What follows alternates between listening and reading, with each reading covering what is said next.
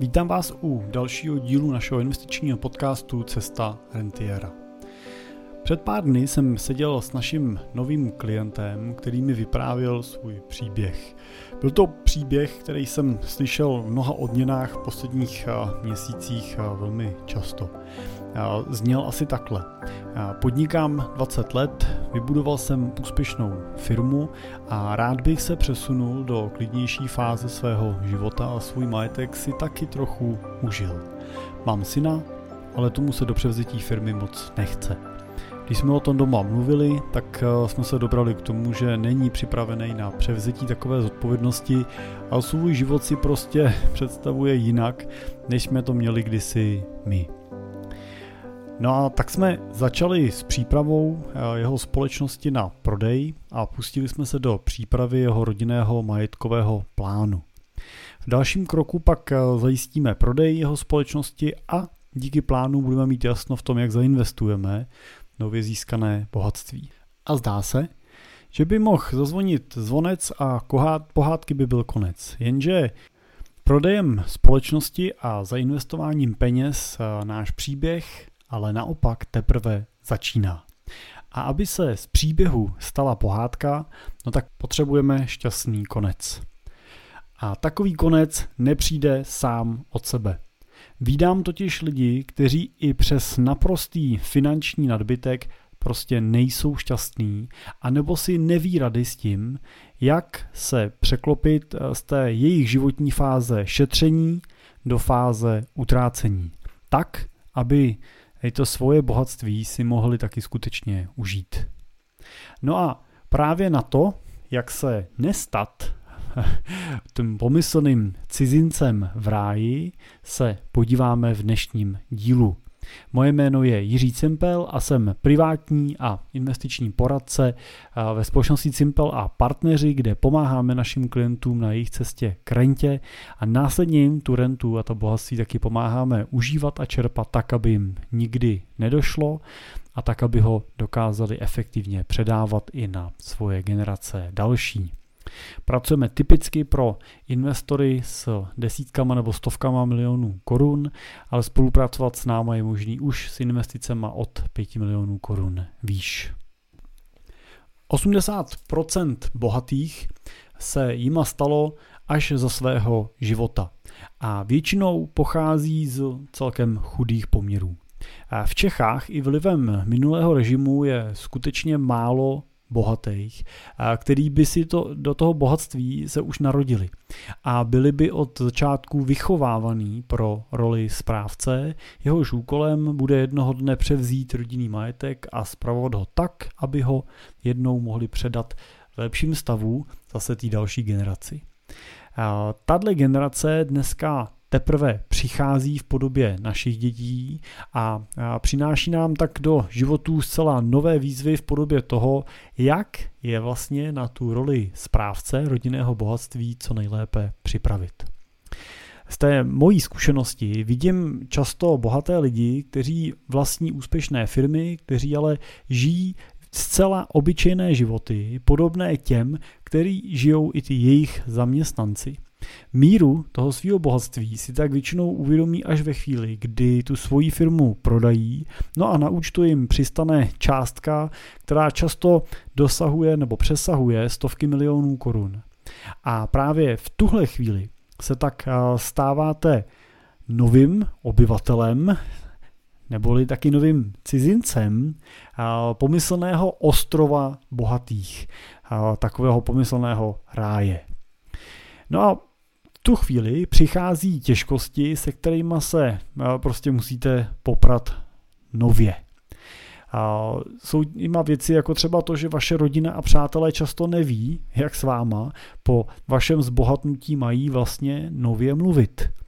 A bohatí jsou taky často uzavřený a nevítají nováčky úplně s otevřenou náručí. A ty se pak často cítí izolovaný. No a musíte se taky naučit nová pravidla, pochopit zodpovědnost vašeho majetku plynoucí a získat nové dovednosti. Ale kde? Od chvíle, kdy pomyslně vstoupíte mezi bohaté, tak vám začíná odtíkávat váš čas do okamžiku odchodu z tohohle světa. A teď myslím ze světa bohatých, ne ze světa fyzicky. Zatímco vstup mezi bohaté je velmi těžký, tak ten eventuální odchod z téhle skupiny je velmi lehký. A rychle se ho dočká bohužel většina rodin. Nejpozději v průběhu dvou až tří generací. Největší chybou těch pomyslných cizinců v ráji je, že věří tomu, že automaticky znají cestu k tomu, jak eh, adaptovat to jejich bohatství a svoje životy na novou situaci. Většinou ale nejsou připravení a ten život v ráji je prostě potřeba přijmout tak, že je jiný, než jste byli zvyklí v tom předchozím životě, než jste žili ve třeba střední třídě, kde jste trávili vlastně doteďka většinu svého života a ze které pochází vaše zkušenosti. A chce to čas, přemýšlivost, otevřenost a ochotu se učit. A existuje devět základních profilů bohatých lidí ta znalost vašeho současného profilu a jeho porozumění mu, tak je důležitým krokem na vaší cestě. Umožní vám totiž zhodnotit, jestli je to situace, se kterou jste spokojený, anebo byste se radši viděli v profilu jiném.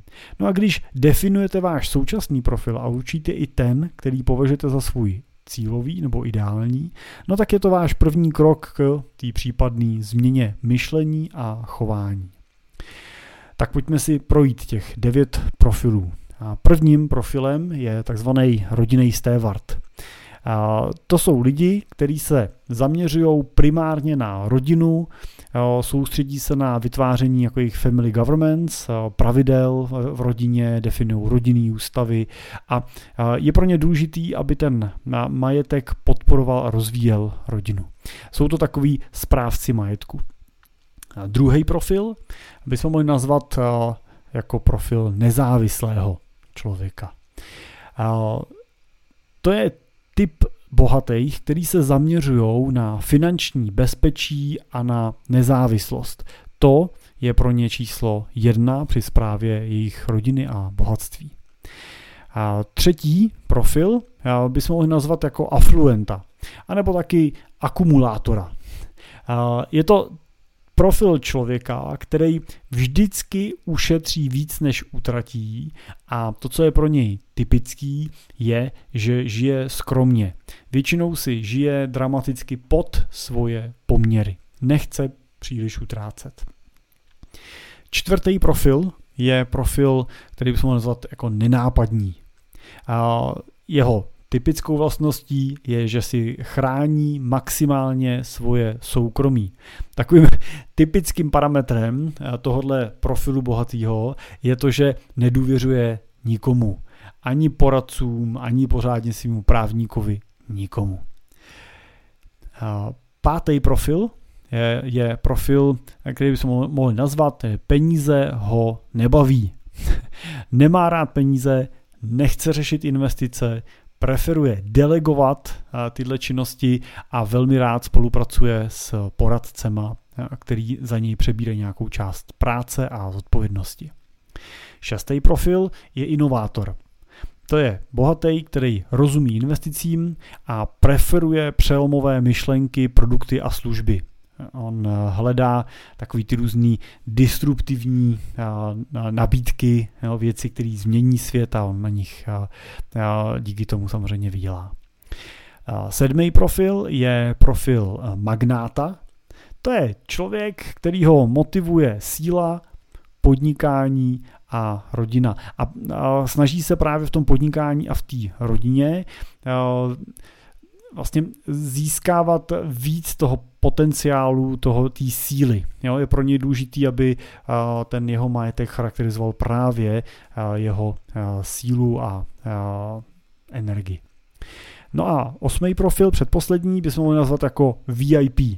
To je člověk, který už podle názvu je zaměřený na prestiž, status a majetek. A tím posledním devátým profilem je gambler. gambler. No a to je bohatý, který preferuje vzrušení a chce maximální zisk. Tak eh, co vy na to? Našli jste se v jednom z profilů a když jste je slyšeli, je ten profil, ve kterém jste se našli váš ideální profil, anebo byste se rádi viděli v jiný kategorii. Tak za domácí úkol můžete přemýšlet a samozřejmě přemýšlet nad tím, co by se asi tak mělo stát, abyste se mezi kategoriemi mohli posunout blíž k tomu svýmu cíli. Jaký jsou tři takové základní přístupy k přechodu mezi bohaté? Můžete se k tomu přechodu postavit různým způsobem. Některý z těchto přístupů jsou funkční více, jiné zase méně. Cílem tady není některý přístupy odsoudit, ale spíš vám dát prostor zamyslet se nad tím, co by vám který z nich mohl přinést do života pozitivního a co třeba negativního. No a najít tak pro vás tu nejlepší cestu. S klienty často na tohle téma otevírám diskuzi a v praxi jsem viděl už mnoho příběhů s dobrým, ale bohužel i se špatným koncem. A proto vás chci vyzvat k tomu, abyste nebrali tuhle část na lehkou váhu, protože právě přístup, který ke svému bohatství zvolíte, bude tím, co nakonec rozhodne o tom, jestli uspějete a nebo ne. Tak eh, jaký jsou ty tři přístupy? První přístup by se mohl nazvat jako odmítavý přístup, druhý přístup je přijímající nebo taky v angličtině asimilující přístup a ten třetí je přístup integrující. Tak pojďme postupně.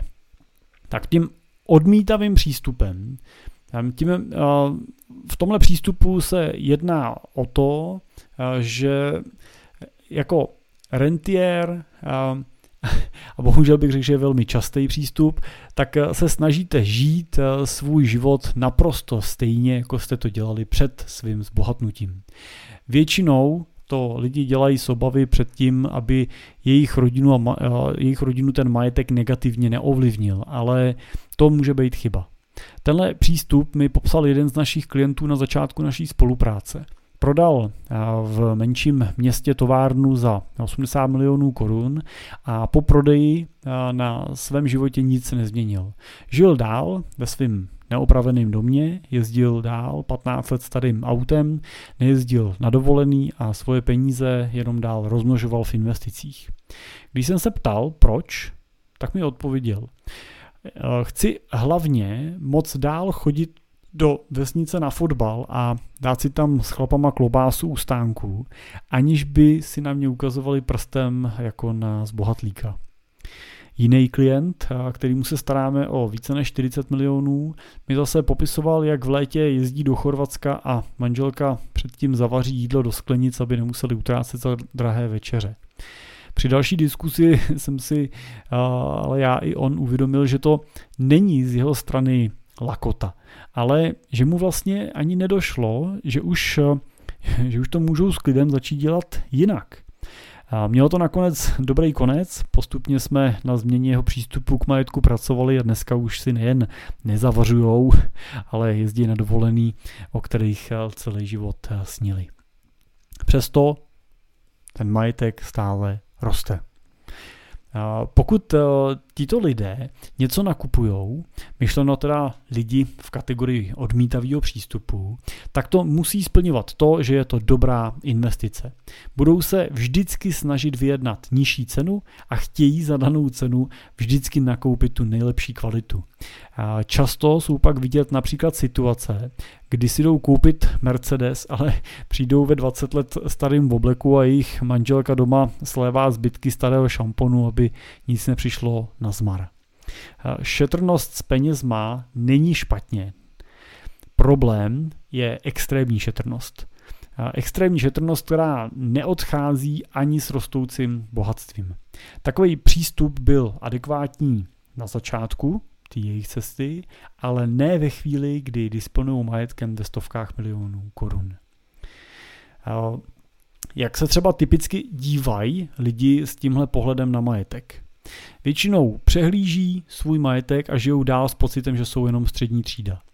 Cítí se neskažený majetkem a drží si svoje postoje a hodnoty, co si přinesli. Bojí se, že bohatství zničí jejich hodnoty a charakter, mají často černobílej přístup, a to znamená přístup typu předchozí život byl dobrý a život bohatých je špatný. A hodně se bojí, že bohatství zničí jejich současné vztahy a vazby, které budovali. Jsou extrémně hospodární a vidí neštěstí za každým rohem a proto často šetří, jak mohou. A taky mají strach, že pokud lidi zjistí, že mají peníze, budou je chtít využít. A často je argumentem lidí s odmítavým přístupem to, že nechtějí svým majetkem skazit děti a tak raději dělají, jako by nebyl. A pojďme se schválně podívat na to, jaký dopad má takovéhle jednání právě na ty naše děti.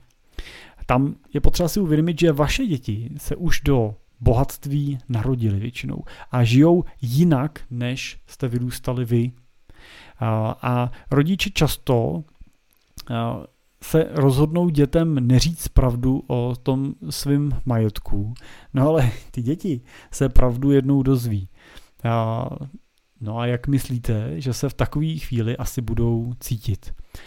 Zdědí bohatství rodičů a začínají svůj život bohatstvím tím pocitem zrady a pocitu, že jim rodiče nevěřili a tu svoji cestu začínají bez jakýhokoliv návodu a přípravy. Ten druhý přístup, jsme říkali, se jmenuje přístup, který bychom mohli nazvat bezmyšlenkovitě přijímající nebo taky asimilující přístup. V tomhle případě jde o přístup zcela opačný od toho předchozího odmítavého. Lidi s tímhle přístupem touží potom, aby jejich život vypadal jako život boháčů v televizní telenovele. Je to přístup pod heslem budeme bohatší než bohatí.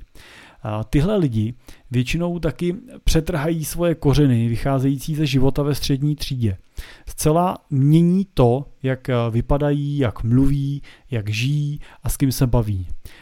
Většinou přijímají nové zvyky, mění styl oblékání, poslouchají jinou hudbu, mění svoje názory a postoje. No a to všechno jenom proto, aby se plně přizpůsobili svému novému prostředí. Existuje pro ně pouze přítomnost a budoucnost. Oni se nikdy nedívají zpátky do minulosti.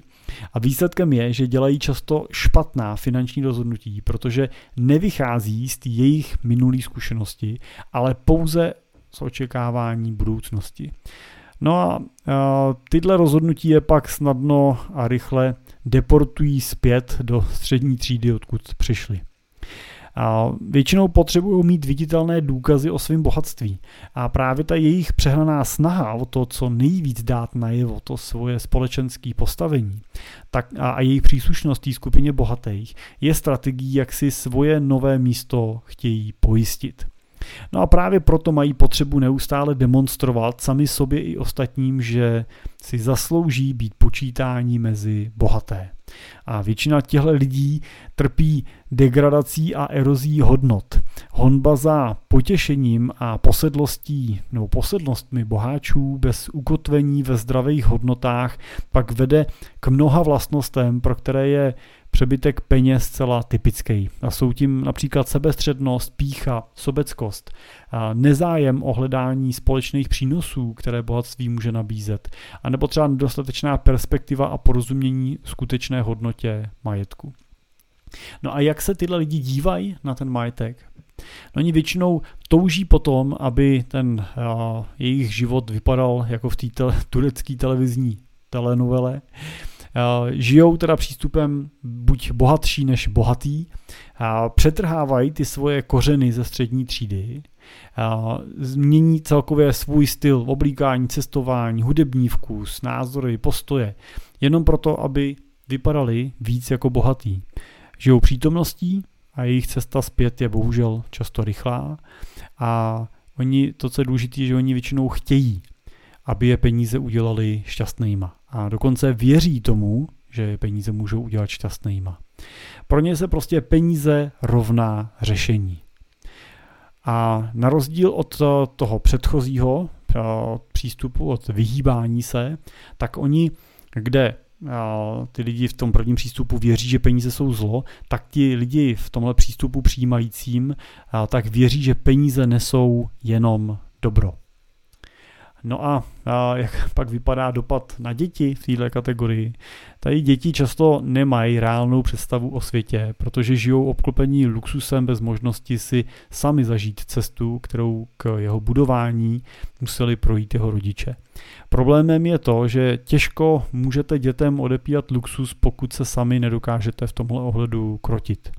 A řada rodičů s tímhle přístupem věří, že mohou svoje děti naučit zodpovědnosti a skromnosti jednoduše tak, že jim řeknou, buďte zodpovědní a skromní. Říkají jim tím ale, dělejte, co říkám, ale ne to, co sám dělám. Nejdůležitější hodnoty v našem životě jsou ty, co jsme si zažili a ne ty, co nás někdo učil. Řekl bych, že nejsmrtelnějšíma slovama ve světě bohatých jsou nechci, aby moje děti museli prožívat to, co jsem si musel prožít já.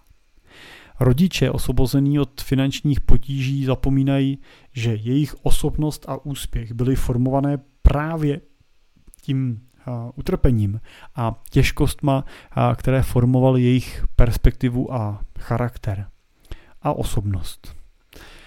Pokud lidé s přijímajícím přístupem touží potom zapomenout na svoje skutečné kořeny, tak taky opouští tu rozumnou a nezbytnou cestu, jak naučit svoje děti základní finanční dovednosti. To znamená, děti přebírají pravidlo, že peníze rovná se řešení.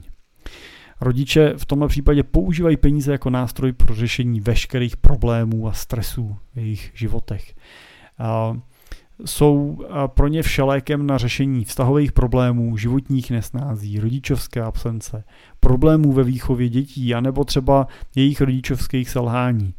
Tím ale rodiče připravují své děti na to, že peníze jsou přímo propojené s láskou, péčí, řešením problémů a sporů. No a děti pak pochopitelně žijou ve zlaté kleci a neznají ránej svět. A učí se příkladem, nebo děti se primárně učí příkladem rodičů a nestačí jim jenom říct, že mají být skromné. No a zásadním problémem je to, když zapomenete na to, že ta osobnost a úspěch pochází právě často z období nedostatku a nějakého pomyslného utrpení. Na rozdíl od lidí s odmítavým přístupem, který věří, že bohatství je zdrojem zla, tak lidi s přijímajícím přístupem věří, že bohatství přináší jen dobro a že jim pomůže ve všem, se všem problémům vyhnout. Bohužel to tak ale není. A tyhle lidi často zapomínají na postoje, dovednosti a hodnoty, které si pracně získali v té předchozí fázi života a dramaticky svůj život ochuzují. No a tím třetím přístupem eh, je přístup integrující. Nově příchozí do světa bohatých by si rozhodně měli držet svoje hodnoty, pracovní morálku, sebezodpovědnost, sebedisciplínu a vytrvalost. Potřebují se naučit a pochopit kulturu bohatství ležící za těma materiálníma požitkama z bohatství vyplývajícími. A všechny tyhle věci musí citlivým způsobem přenést i na svoje děti, které se od nich nejvíc učí pozorováním. Je tu lepší cesta, jak zvládnout nově nabité bohatství, udržet si klíčové hodnoty předchozího života a k tomu se naučit zdravá pravidla nového světa bohatých.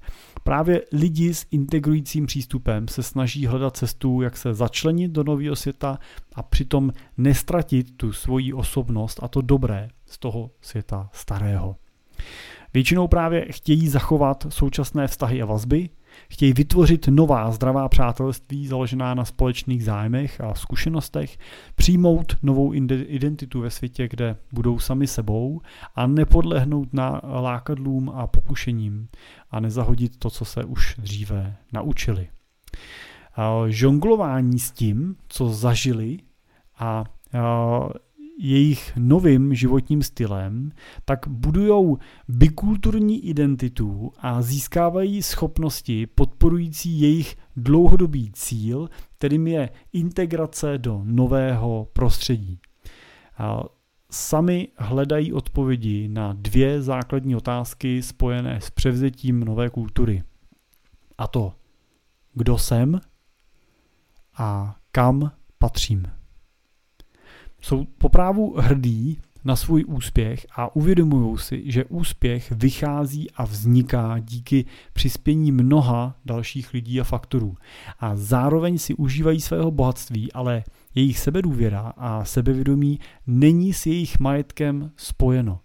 Nepotřebují bohatství, aby dokázali svoji hodnotu pro svět anebo sebe samotné. Ví, že jim peníze můžou přinést potěšení a zjednodušení života, ale nečekají, že je udělají šťastnýma. A jejich heslo, který často slýchám, je vždycky jsme byli bohatí a někdy jsme měli i peníze. V hledání odpovědi na tu otázku, kdo jsem, se zaměřují hlavně na to, co je přivedlo až sem. Jejich identita je spjatá hlavně s tím, že jsem úspěšný, spíše než s tím, že jsem bohatý. Ta ochota přijmout tu komplexitu a složitost svojí nové situace a postavení je základní kámen k úspěšné integraci do nového světa. Na tu druhou otázku, spojenou s tím s kulturou a s tím, kam patřím, tak jsou schopní odpovídat plurálně a to do jakých skupin patřím. No a jak dopadá tenhle přístup na děti? Tak děti a dospívající hledají odpovědi na stejné otázky jako rodiče. Kdo jsem a kam patřím? Problém může nastat v tom, že pro rodiče je svět bohatých novým světem, ve kterým jsou cizinci, ale děti se do tohoto světa často už narodili a jsou v něm takzvaně místníma. A právě proto tak snadno v tomhle období vzniká mezi rodičema a dětma názorové pnutí. Je zásadně nutná otevřenost a ochota sdílet a hledat správné odpovědi. Když se například dítě v devíti letech ptá, tati, jsme bohatý? Tak ono nepotřebuje znát vaše účetní a majetkové rozvahy. Ono se jenom upřímně jenom upřímně hledá odpověď na otázku rodinné identity a taky jeho vlastní identity. A další otázky, jako třeba proč ostatní nemají to, co my, jsou voláním po pomoci hledat odpovědi a lépe se orientovat v ekonomické a majetkové diverzitě mezi jejich přáteli. Rodiče teda musí naučit eh, svoje děti víc, než eh, se sami naučili v průběhu předchozího života ve střední třídě. Příprava dětí eh, tak musí být součet toho, co se rodiče naučili a nových schopností a dovedností, které děti budou potřebovat ve světě bohatých. Hodnoty a dovednosti rodičů z života v té budovatelské fázi jejich bohatství jsou většinou vlastní individualita a osobnost, sebevědomí, pracovní etika anebo třeba finanční gramotnost. A to, co musí rodiče svoje děti naučit navíc, jsou věci jako třeba schopnost a ochota pracovat s poradci. Protože prostě čím víc máte, tím víc eh, potřebujete nějakou podporu a pomoc eh, kolem sebe a neměli byste na to být sami. Měli by je naučit, eh, měli by jim pomoct najít jejich vlastní pevný body a to, jak se vlastně podle nich chovat.